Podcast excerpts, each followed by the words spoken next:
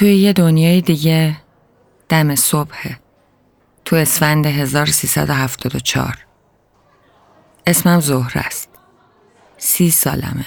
و برای خودم راستی راستی یه زن قشنگم. صبح زود بیدار میشم. قبل از همه. بی صدا چای دم می‌کنم. نونای فریزری و توی بشقاب چینی می‌ذارم رو بخاری گازی تا گرم بشن بعد پنیر و کره و گردو و توت باغ با بزرگ همسایه رو میچینم روی میز. می‌بینم هنوز زوده برای بیدار کردن محمود و ندا. کتریو می‌ذارم روی گاز و برمیگردم توی اتاق. روی تخت محمود خوابیده و دستش روی پیشونیشه. می‌دونم بیداره. دراز می‌کشم کنارش. پای لختم و میچسبونم به پاهای لختش. میچرخه به طرف من و نگام می‌کنه.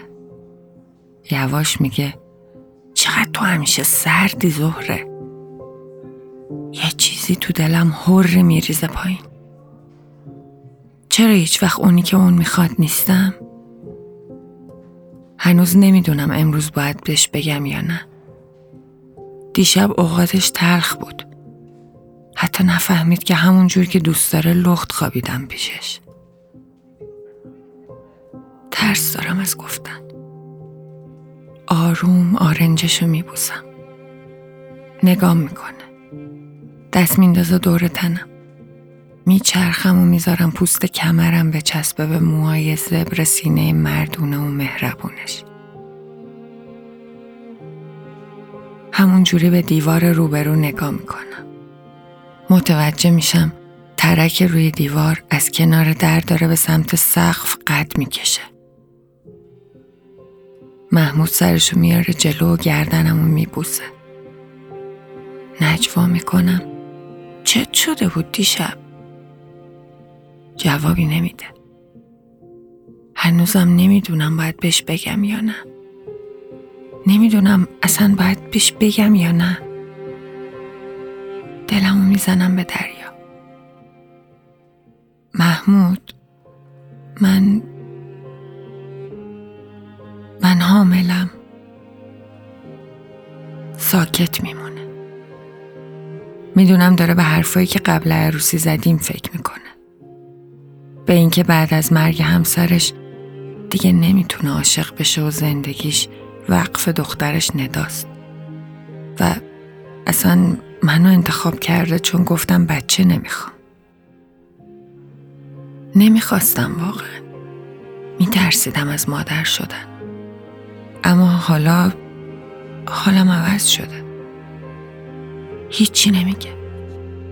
یه سیب بزرگ تلخ توی گلومه. دارم به سخت جنین فکر می‌کنم. یه انکبوت با پاهایی که از پای منم سردتره روی مهرهای کمرم داره راه میره. محمود دستشو حلقه می‌کنه دور شکمم. آروم توی گوشم نجوا می‌کنه. اگه دختر بود اسمشو بذاریم حنا. گرم میشه بدنم. سیب تلخ از گلوم میره. به ترک روی دیوار نگاه می‌کنم. یه جایی قبل از سقف متوقف شده. برمیگردم که ببوسمش. از خواب میپرم. حنا داره صدام می‌کنه. تهران اسفند 1398 مامان؟ مامان جان صدای منو میشنوی؟ صداشو میشنوم و دلم ضعف میره براش. اما نه.